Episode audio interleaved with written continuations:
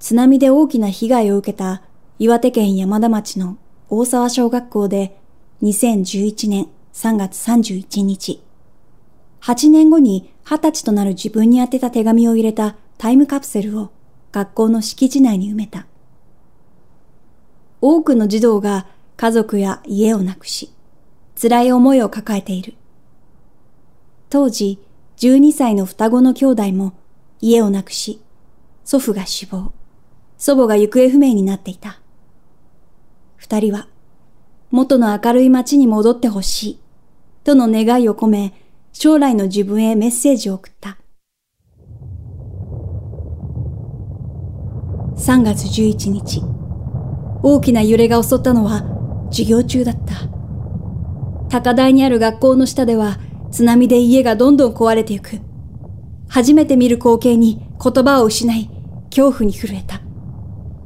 学校に避難してきた母とはすぐに会うことができたが、漁師の父は津波から船を守るために、沖に船を移動させていたため、連絡がついたのは2日後だった。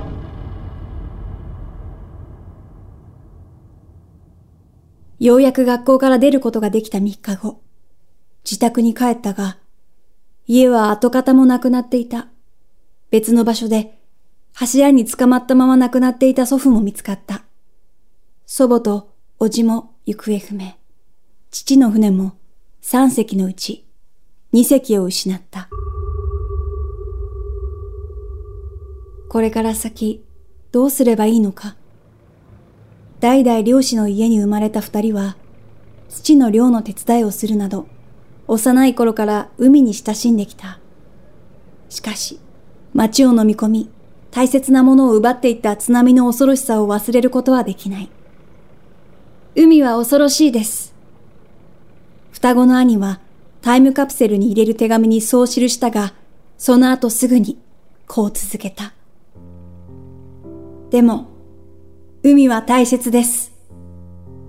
綺麗で、綺麗で、とても好きです。だから、漁師になってお父さんと一緒に船に乗っていますか？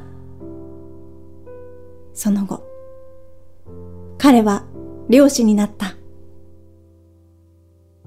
双子の兄弟は津波の経験と向き合いながら人生を歩いている。